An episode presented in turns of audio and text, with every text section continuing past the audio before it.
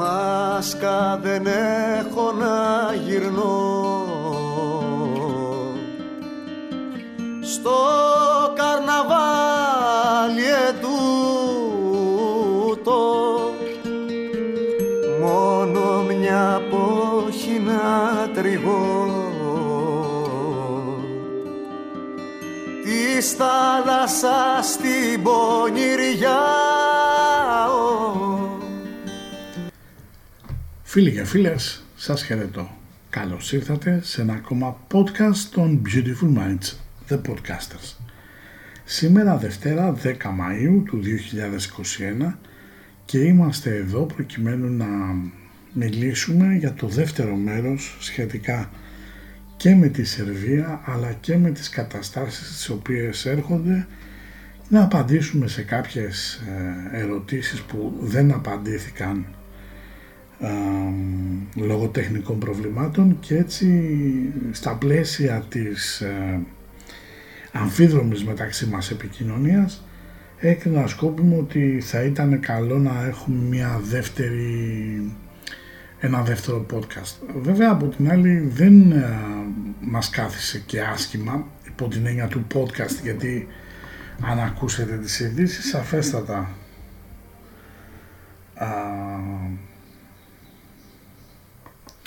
μας κάθισε άσχημα, μιας και χτες στο Πόρτο υπήρχε μια συνδιάσκεψη η οποία οι ηγέτες της Ευρωπαϊκής Ένωσης με τον Κυριάκο Μητσοτάκη,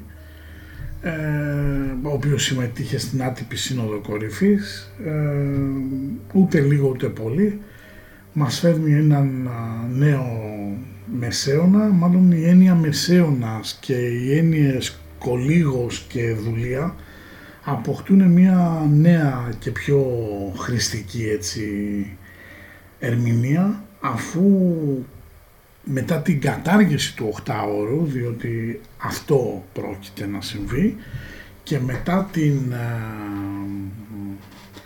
πανδημία, το επόμενο βήμα, το επόμενο μέτρο αν θέλετε, είναι ότι συμφώνησαν για την επέκταση του εργασιακού βίου μέχρι και τα 74. Για δες καιρό που διάλεξε ο Χάρος να με πάρει. Πιάσε ένα παπάρι. Τι γελάτε ρε. Τι γελάτε ρε. Εγώ αυτό που σου κάνω παρέα. Τι γελάτε ρε. Σιγά την εξυπνάδα που είπε. Παπάρι. Ποιος το δικό μου το παπάρι ρε μαλάκα. Και εντάξει, μπορούμε να δεχτούμε ότι κάποιοι άνθρωποι είναι εργασιομανείς, κάνουν μια δουλειά πνευματική ή έχουν σαν δουλειά το χόμπι τους και έχουν διάθεση να δουλέψουν μέχρι τα 74, ή μάλλον να το θέσω και λίγο διαφορετικά, εάν κάνεις αυτό που αγαπάς δεν έχεις διάθεση να συνταξιοδοτηθείς, γιατί κάνεις το χόμπι σου. Είναι μαλακά! Πέσε! Τι λέει ο μαλάκας, να πέσω! Πού να πέσω! Άμα πέσω θα με μαζεύουνε με το κουταλάκι! Ωστόσο, φανταστείτε έναν άνθρωπο που δουλεύει στην οικοδομή, που δουλεύει courier, που δουλεύει συνεργείο αυτοκινήτων ή που είναι ή κάποια κοπέλα η οποία εργάζεται ως γραμματιακή υποστήριξη. Έχει κανείς την πεποίθηση ότι θα κρατήσει κάποιος άνθρωπος μία γυναίκα 70 ετών ως γραμματέα? Μάλλον όχι. Από εκεί και πέρα δείχνει ότι το επόμενο βήμα, έτσι, και θα πρέπει να το προσέξουμε αυτό, είναι ότι μπαίνουμε σε μια δυστοπική κατάσταση, οι οποίες φαίνεται πως εξυφαίνεται ένα σενάριο, κάτι μεταξύ του των βιβλίων του Άλντους Χάξλεϊ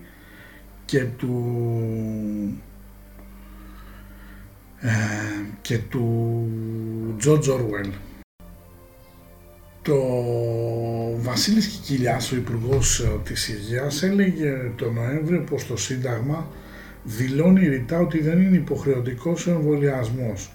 Ωστόσο, όπως είχαμε πρώτη και από τις μέρες του Ρέτζιμ πει ότι θα υπάρχει ένα πάσπορτ υγειονομικό, φαίνεται πως αυτό το πράγμα δεν είναι τελικά ούτε συνωμοσιολογικό, ούτε κάποιο νοσηρό μυαλό που βγάζει αυτά τα πράγματα. Άσε ρε φίλε, βρες άλλο κορόιδο. Του φευγάτου η μάνα δεν αυτοκτονεί. Το πες, θα πληρώσω με αίμα, θα με πάρει το ρέμα, γιατί είναι γυναίκα που ζει μες στο ψέμα. Δείχνει ότι μάλλον πάμε για υποχρεωτικό εμβολιασμό σε κάποια πράγματα και μάλιστα ο Άδωνης Γεωργιάδης, ο οποίος είναι και αρχαιολάτρης παναθεμάτων. Είναι όλα ψέματα. Η ναυμαχία δεν έγινε ρε μαλάκες σε Λαμίνα. Είναι ψέματα όλα ρε μαλάκες. Στα μέθανα έγινε η ναυμαχία. Οι Πέρσες κάσανε το 3000 π.Χ. και τους γαμίσαμε όλους. 1 εκατομμύριο Πέρσες γαμηθήκαν από 3 μεθανιώτες. Τους περάσαμε κοκορέτσι. Λέει ότι δήλωσε σύμφωνος με το να έχουν περισσότερα δικαιώματα εμβολιασμένοι. Υπογράμμισε ότι με την πρόοδο των εμβολιασμών και την πτώση της πανδημίας θα φύγουν σταδιακά και οι υπάρχοντες περιορισμοί.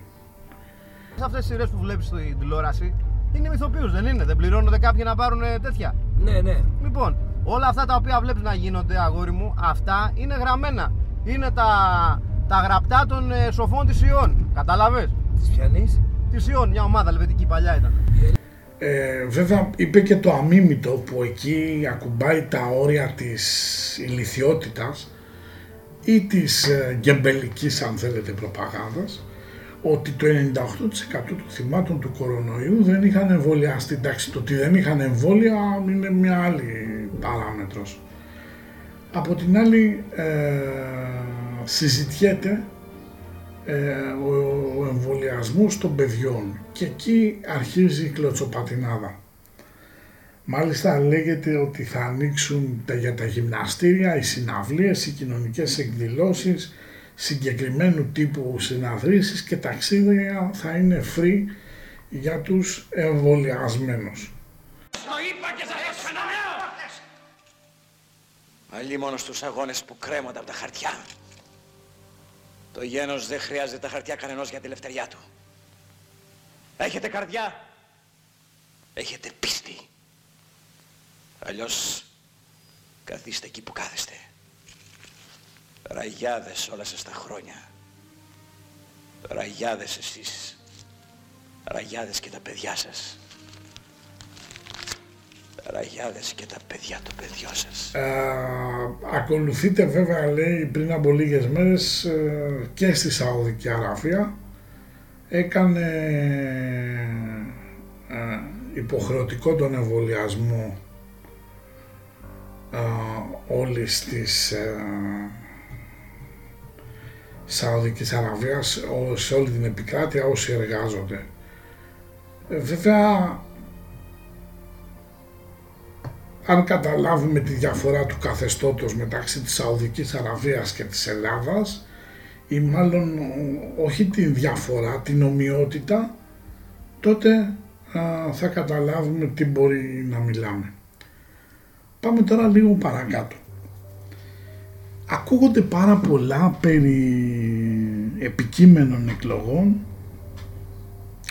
Όσοι ακούτε αυτό το podcast και τις εκπομπές μου που κάνω, που έκανα μάλλον πιο σωστά, θα ξέρατε ότι είχαμε πει ότι το 2021 είναι χρονιά εκλογών. Το 2021 είναι χρονιά εκλογών και αυτό δεν το έχουμε πει από τώρα, ούτε περιμέναμε να έρθει η παρυφές του 2021 για να ξεκινήσουμε, να τα λέμε. Τον Οκτώβρη του 2018, κύριε Μπογδάνε. Το είπατε 5 φορές. Κύριε Μπογδάνε. Έχουμε κάνει τον Ερντογάν να χάσει τον ύπνο του. Τι λέει ο μαλάκας, να πέσω. Πού να πέσω. Άμα πέσω θα με μαζεύουνε με το κουταλάκι. Το είχαμε πει από την ημερομηνία της ορκωμοσίας που είπα ότι έχει 2 χρόνια ζωής αυτή η κυβέρνηση. Βέβαια, το ότι είχε ξεκινήσει η κυβέρνηση αυτή με χαντές Βουλκάνους και ότι θα χρησιμοποιούσε την ισχύ που έχει με το χειρότερο τρόπο, και μάλιστα είχα πει χαρακτηριστικά ότι θα χρειαστούμε, θα θυμηθούμε μάλλον αλίστου μνήμης εποχές. Να σας πω την αλήθεια, σε τέτοιο μεγάλο βαθμό δεν το περίμενα. Και δεν το περίμενα γιατί πίστευα και πιστεύω ότι κάποια στιγμή η ιστορία ακόμα και αυτούς τους διδάσκει ότι πάντα το καλό κερδίζει με ανατροπή στο τέλος. Δεν είμαι από τους ανθρώπους ο οποίος θα κρίνω τον άλλον για το εάν θα εμβολιαστεί ή όχι. Δεν είμαι από αυτούς τους ανθρώπους. Υπήρχε ένα ερώτημα στο MeWe που είναι ένα υβρίδιο μεταξύ Facebook και Twitter, που μου είχε θέσει μια φίλη και με ρωτάει για την τύχη της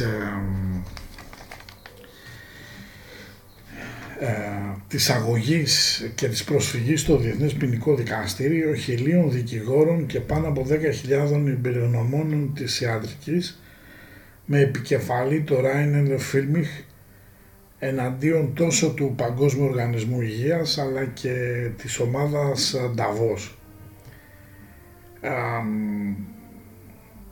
Αυτό είναι μια αντιστοιχία της δίκης της Νιρεμβέργης, έτσι, είναι με ουρανό στους διδύμους. Θα χρησιμοποιήσω μια φράση την οποία την είχε πει ο Χέρμαν Γκέρινγκ κατά τη διάρκεια, μάλλον κατά την έναρξη της συγκεκριμένης δίκης, ο οποίος είχε πει ο νικητής πάντα θα είναι ο δικαστής και ο ηττημένος πάντα θα είναι ο κατηγορούμενος. Αν θέλουμε λοιπόν να πιάσει τόπο αυτή η κίνηση, πρέπει φίλοι και φίλες, όλη παρέα, δεν περισσεύει κανένας, να βάλουμε πλάτη προκειμένου να νικήσουμε.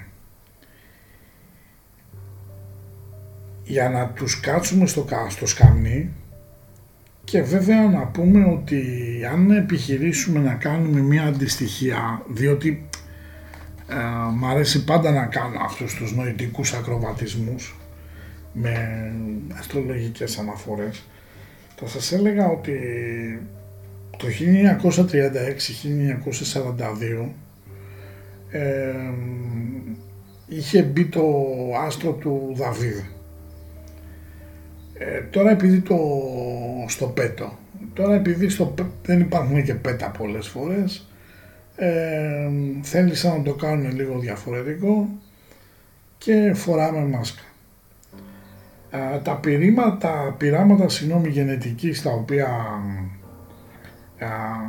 έγιναν στο Auschwitz-Birkenau από τον άγγελο του θανάτου, τον δόκτωρο Γιόζεφ Μένγκελε, είναι ουσιαστικά τα πειράματα γενετικής που γίνονται σε όλους εμάς διαμέσω της Pfizer-BioNTech και όχι μόνο. Και πραγματικά εκτιμώ και σέβομαι απεριόριστα τους ανθρώπους που δίνουν ένα τέτοιο τιτάνιο αγώνα κόντρα στη λογική και αν θέλετε πολλές φορές και στα συμφέροντά τους. Διότι όπως έλεγε και ένα τραγούδι παλιά του Νότι, η σιωπή είναι χρυσός. Είναι και φράση ούτως ή άλλως.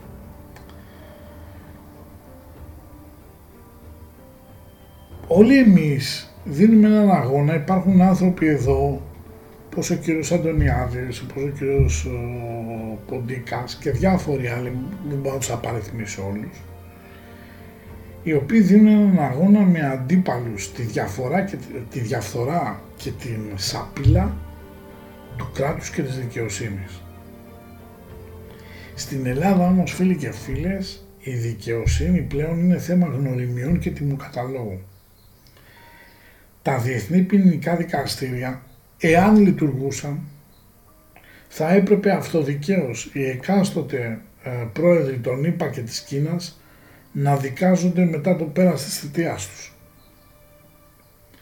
Είδατε να δικαστούν από τη διεθνή κοινότητα οι Ηνωμένες Πολιτείες για τη ρήψη της βόμβας τόσο στη Χειροσύμα όσο στο Ναγκασάκι. Άντε τυχερούλιδες, ανοίγουν και τα γυμναστήρια, αλλά με προσοχή και ρέγουλα, διότι είναι σε πρώτη φάση μόνο για εμβολιασμένους. Οι άριστοι λοιπόν φίλοι και φίλες της Νέας Δημοκρατίας ουσιαστικά ενταφιάζουν το μέλλον, όχι το δικό μας, γιατί εμείς είχαμε και κάποιες καλές στιγμές, αλλά των επόμενων γενιών. Πολλοί με ρωτήσατε και για τα κρυπτονομίσματα.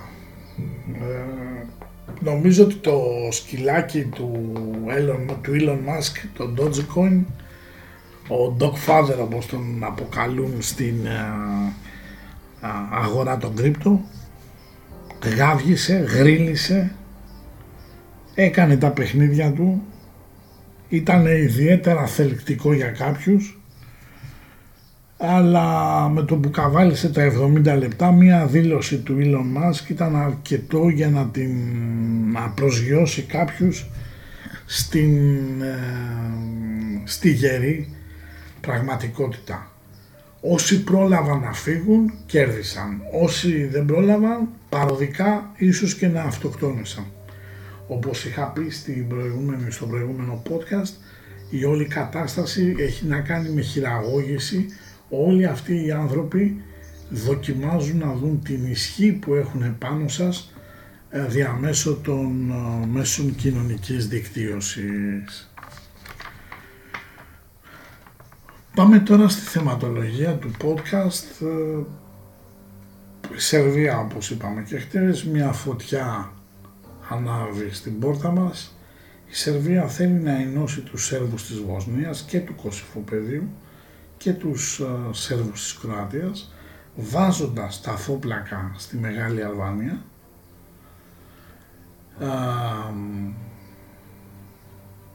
Τώρα, από εκεί και πέρα όμως, αυτό το πράγμα, ξέρετε, επειδή επιφέρει τεκτονικούς σεισμούς και ανακατατάξεις, κάποιους θα έχει χαμένους και κάποιους θα έχει ασφαλώς κερδισμένους η εν λόγω κατάσταση. Αν λάβουμε υπόψη μας ότι σιγά σιγά δημιουργείται μια τεράστια κατάσταση την οποία πρέπει να την ενστερνιστούμε. Ήδη στην περιοχή των Ιεροσολύμων έχει ξεκινήσει ένας ιερός πόλεμος.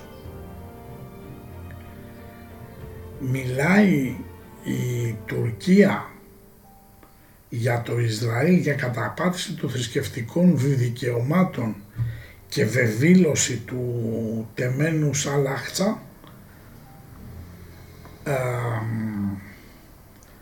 όταν η ίδια έχει βεβηλώσει το σύμβολο της Ορθοδοξίας που δεν είναι άλλο από την Αγιά Σοφιά. Θα πρέπει να καταλάβουμε ότι πέσανε ροκέτες, οι Χαμάς και Χεσμπολάχ, πυροδοτούμενες εντός εισαγωγικών από τους Τούρκους, οι οποίοι θέλουν να παίξουν καθοριστικό ρόλο στην όλη κατάσταση. Θα πρέπει να καταλάβετε ότι οι Τούρκοι ουσιαστικά είναι εδώ που λέμε οι τσάμπα μάγκες. Αν ψάξει κανείς το διαδίκτυο, μέχρι προχτές τους έγλυφαν τους Εβραίους για να κάνουν συμμαχία μαζί τους. Κατά τη γνώμη μου αυτό είναι ένα ολέθριο λάθος, διότι είτε μας αρέσει να το δεχτούμε είτε δεν θέλουμε να το δεχτούμε,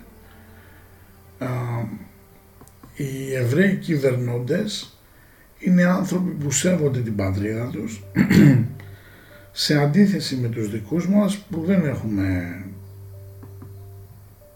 τέτοια δείγματα γράφης. Από εκεί και πέρα θα πρέπει να πάμε λίγο παρακάτω και να δούμε ότι το καλοκαίρι σε πολιτικό και σε χρηματοοικονομικό επίπεδο, σε παγκόσμια κατάσταση, θα είναι πάρα πολύ κρίσιμο και όποιος δεν καταλαβαίνει το τι έρχεται, τότε ίσως από την άγνοια του να κινδυνεύει να βρεθεί στα κρύα του λουτρού. Φαίνεται πως η επωνομαζόμενη νέα τάξη των πραγμάτων αρχίζει και χάνει το παιχνίδι.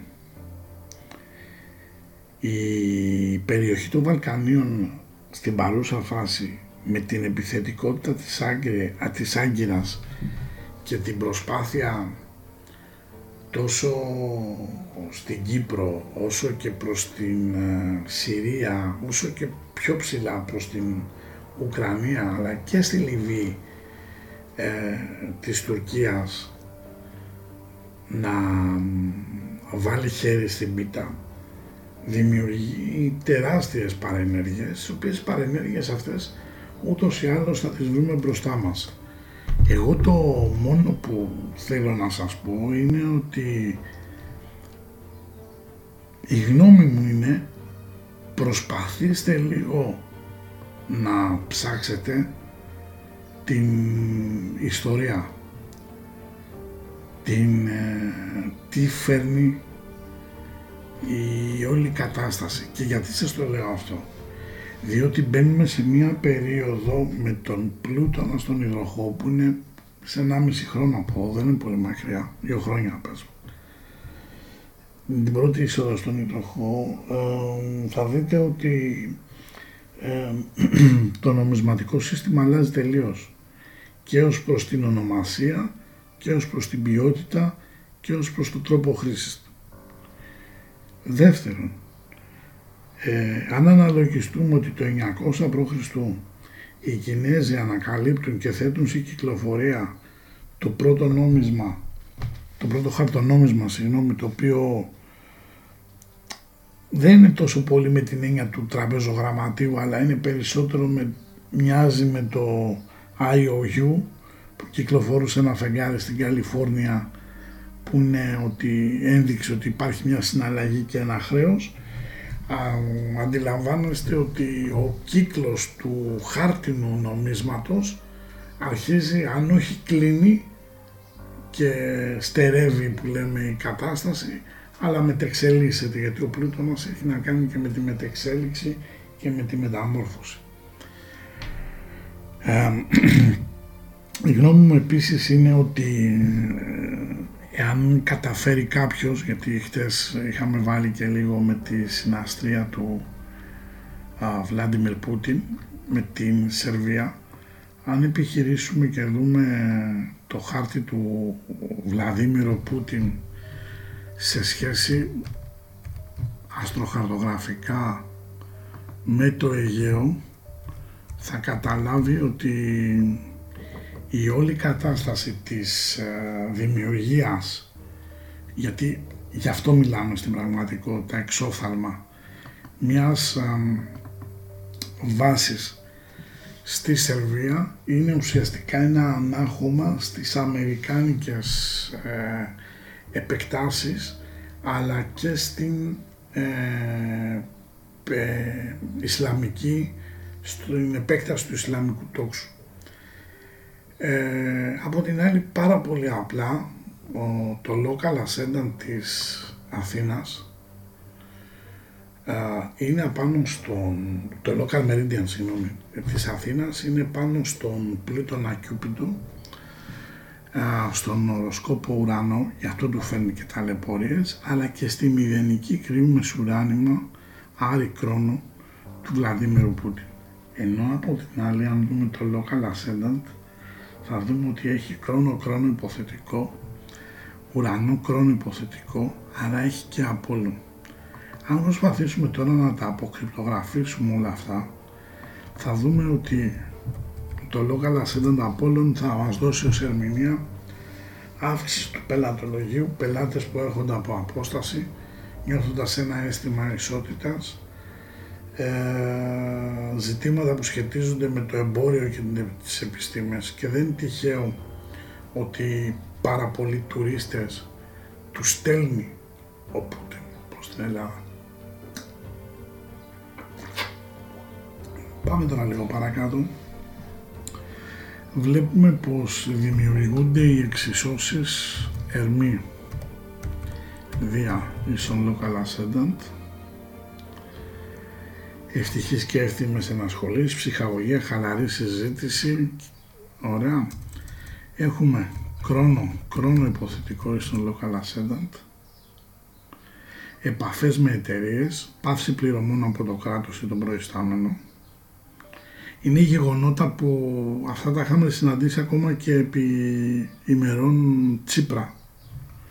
Αλλά κυρίως έχουμε ουρανό κρόνο υποθετικό στον ογκοσκόπο, που αυτό μας δίνει την πεποίθηση ότι κάτι πολύ μεγάλο έρχεται.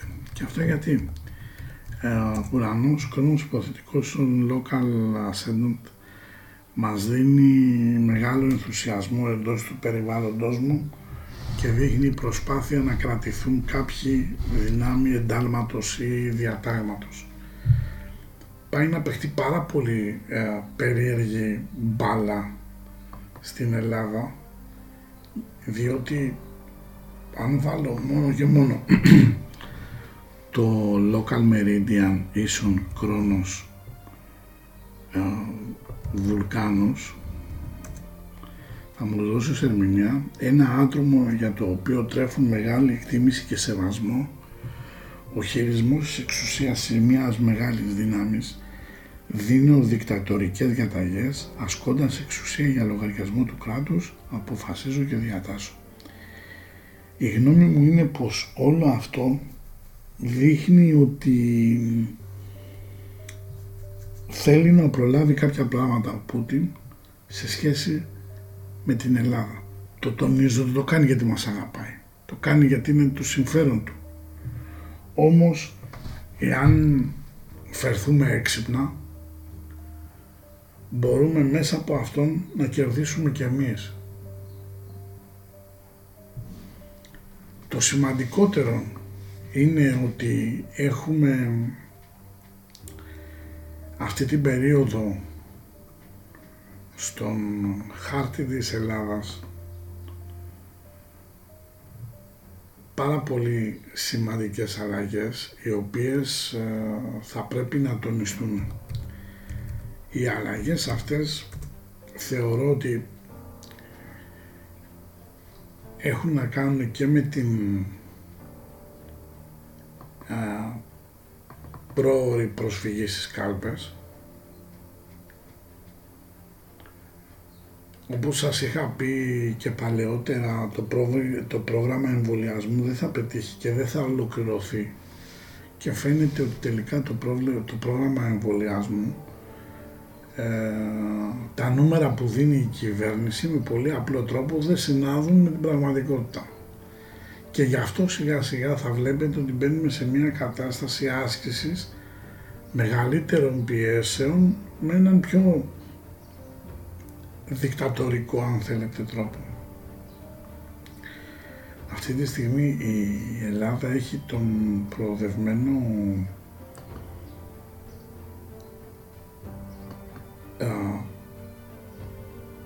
Ποσειδώνα, τον τράζιτ Ποσειδώνα, πάνω στο διάμεσο ουράνιο. Αυτό δεν είναι πάρα πολύ καλό, γιατί παίζει και χάντες Ποσάιντον, και αν το ερμηνεύσουμε αυτό, χαντές Ποσάιντον ίσον Ποσειδώνας, ένα άτομο που δεν είναι σαφής και είναι πολύπλοκος μέσω διανοητικής συμπεριφοράς, ένα άτομο δυσνόητο, ενώ παράλληλα ο Ποσειδώνας αυτή τη στιγμή είναι στον άξονα Πλούτονα κρόνου υποθετικού, και αυτό δημιουργεί τα πλήστα όσα προβλήματα, η μεγάλη κάλυψη ένας μεγάλος επενδυτής που είναι αόρατος, απαρατήρητος μεγάλος μετασχηματισμός, μια αργή και υπόκοφη κυβερνητική κρίση που σέρνει πίσω στις παλιές αμαρτίες και που τελικά οδηγούν στη διάλυση. Αυτό που λέμε ο κόρακας κοράρ κομμάτι δεν βγάζει, συγκάλυψη και το παιχνίδι που παίζεται πίσω από την αυλαία. Ωστόσο, για να είμαστε ειλικρινείς τόσο με τον εαυτό μας όσο και με τους άλλους, ο τράνζιτ Βουλκάνος είναι πάνω στον Άρη Πλούτονα και αυτή είναι μια εξαιρετική εξίσωση, αφού δείχνει μέσα από περίεργους τρόπους έρχονται στην επιφάνεια κάποια μεγάλα σχέδια που απαιτούν μεγάλες αλλαγές. Εάν δεν προσθέσουμε το Ζεύς που είναι πάνω στον Ποσάιντον, ο Ζεύς είναι και πάνω στον ήλιο Κρόνο.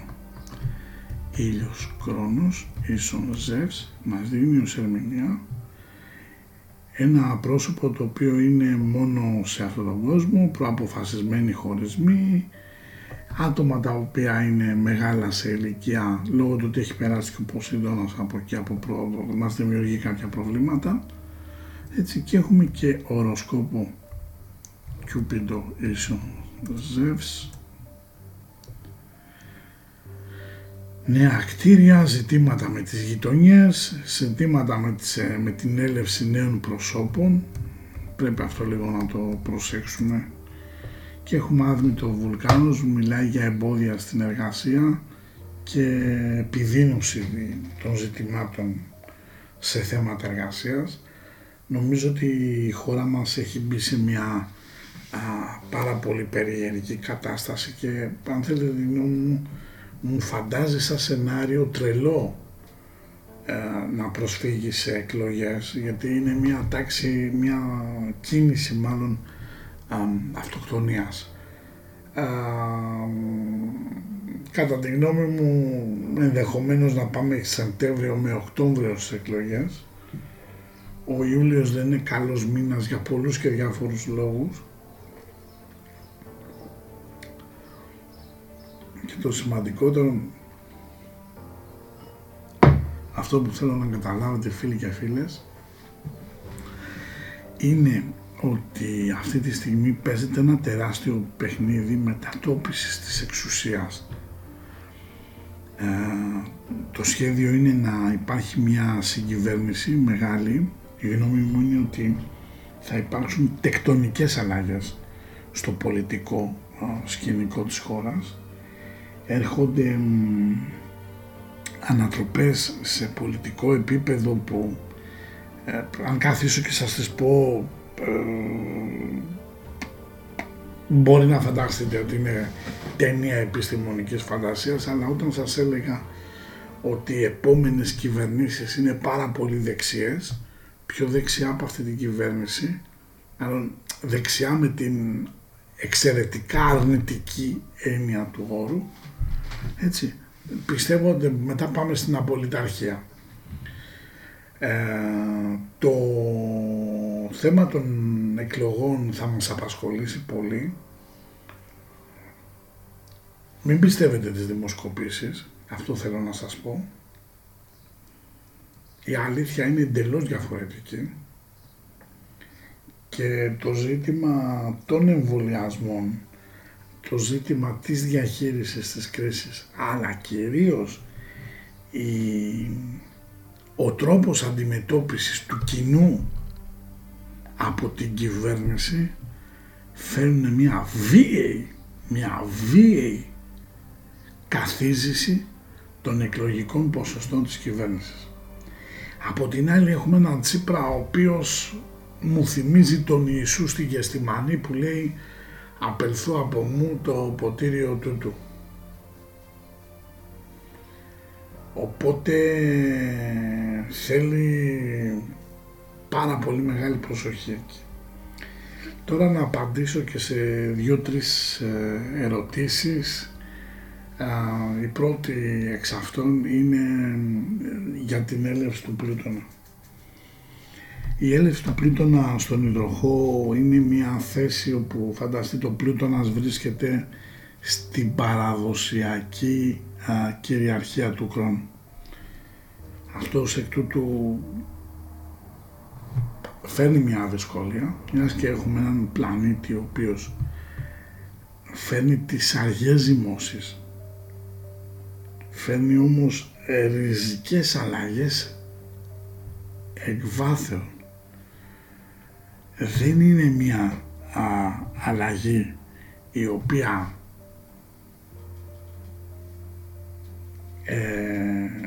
έχει, μπορεί να συμβεί στο σήμερα αύριο.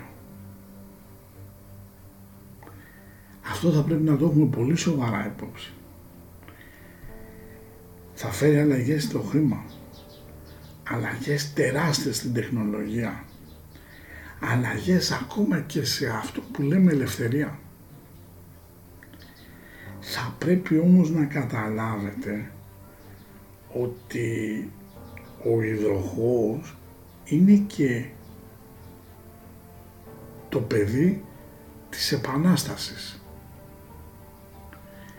Γιατί ο Πλούτονας εκεί φέρνει την πίεση όπου κάποια στιγμή ο λαός θα φρικάρει και θα κάνει την επανάσταση του. Θα θέλει να σπάσει τα δεσμά του από κάποιους ανθρώπους. Θα θέλει να πάρει προνόμια και φεύγοντας από μια κατάσταση, ας πούμε κατά κάποιο τρόπο την δυστοπική, να πάμε σε μια κατάσταση αρκετά ρεαλιστική που αν αρχίσουμε και την αναλύουμε τώρα, μάλλον θα φανεί ουτοπική. Γιατί μπαίνει να δώσει και να αποδώσει, αν θέλετε, τα του Κέσαρου στο Κέσαρι. Ο Πλούτονας είναι ένας πλανήτης που δεν παίρνει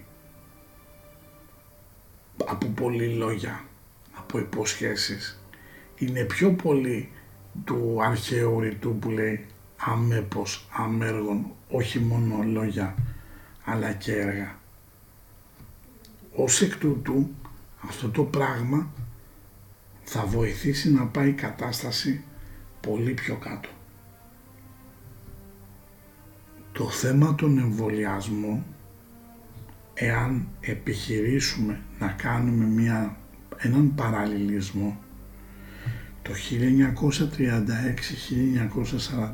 ήταν η περίοδο που άρχισαν να φοράνε οι Εβραίοι αδερφοί στο πέτο το άστρο του Δαβίδ. Επειδή τώρα δεν φοράμε πέτα, μας βάλανε μάσκα. Εκείνη την περίοδο ξεκίνησαν, μάλλον μετά το 40 βέβαια, ξεκίνησαν στο Auschwitz-Birkenau τα πρώτα πειράματα γενετικής.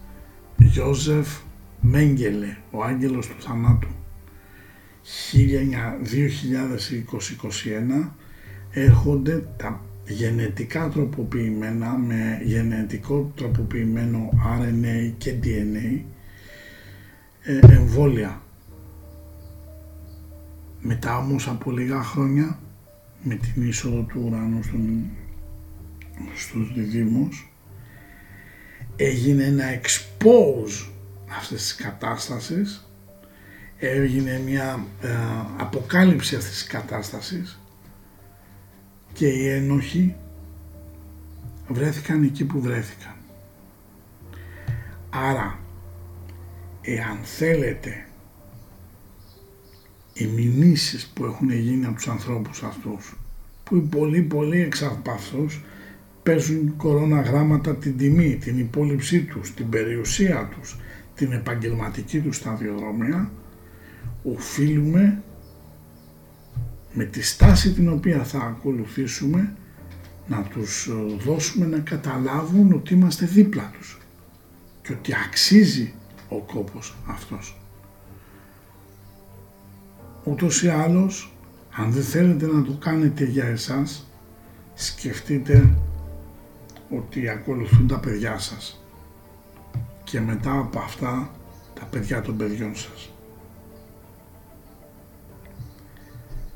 Και κλείνω με την αγαπημένη μου φράση, καλύτερα να ζήσεις σαν σπασμένο διαμάντι παρά να ζήσεις σαν καλοδιατηρημένο κιούπι. Καλή συνέχεια σε ό,τι και αν κάνετε. Ελπίζω να σας απάντησα τις απορίες σας. Ελπίζω να πήρατε αυτά που ήθελα να σας πω. Προσοχή λίγο, έρχεται τραπεζικό κράχ, έρχεται χρηματιστηριακό καμπούμ και όσοι επενδύετε, η καλύτερη επένδυση που μπορείτε να κάνετε είναι μην πουλάτε τη γη σας. Είναι κρίμα μετά από 6, 5, 7 χρόνια η Ελλάδα να είναι Μονακό και εμείς να είμαστε σερβιτόροι. Καλή συνέχεια σε ό,τι και αν κάνετε. Γεια σας.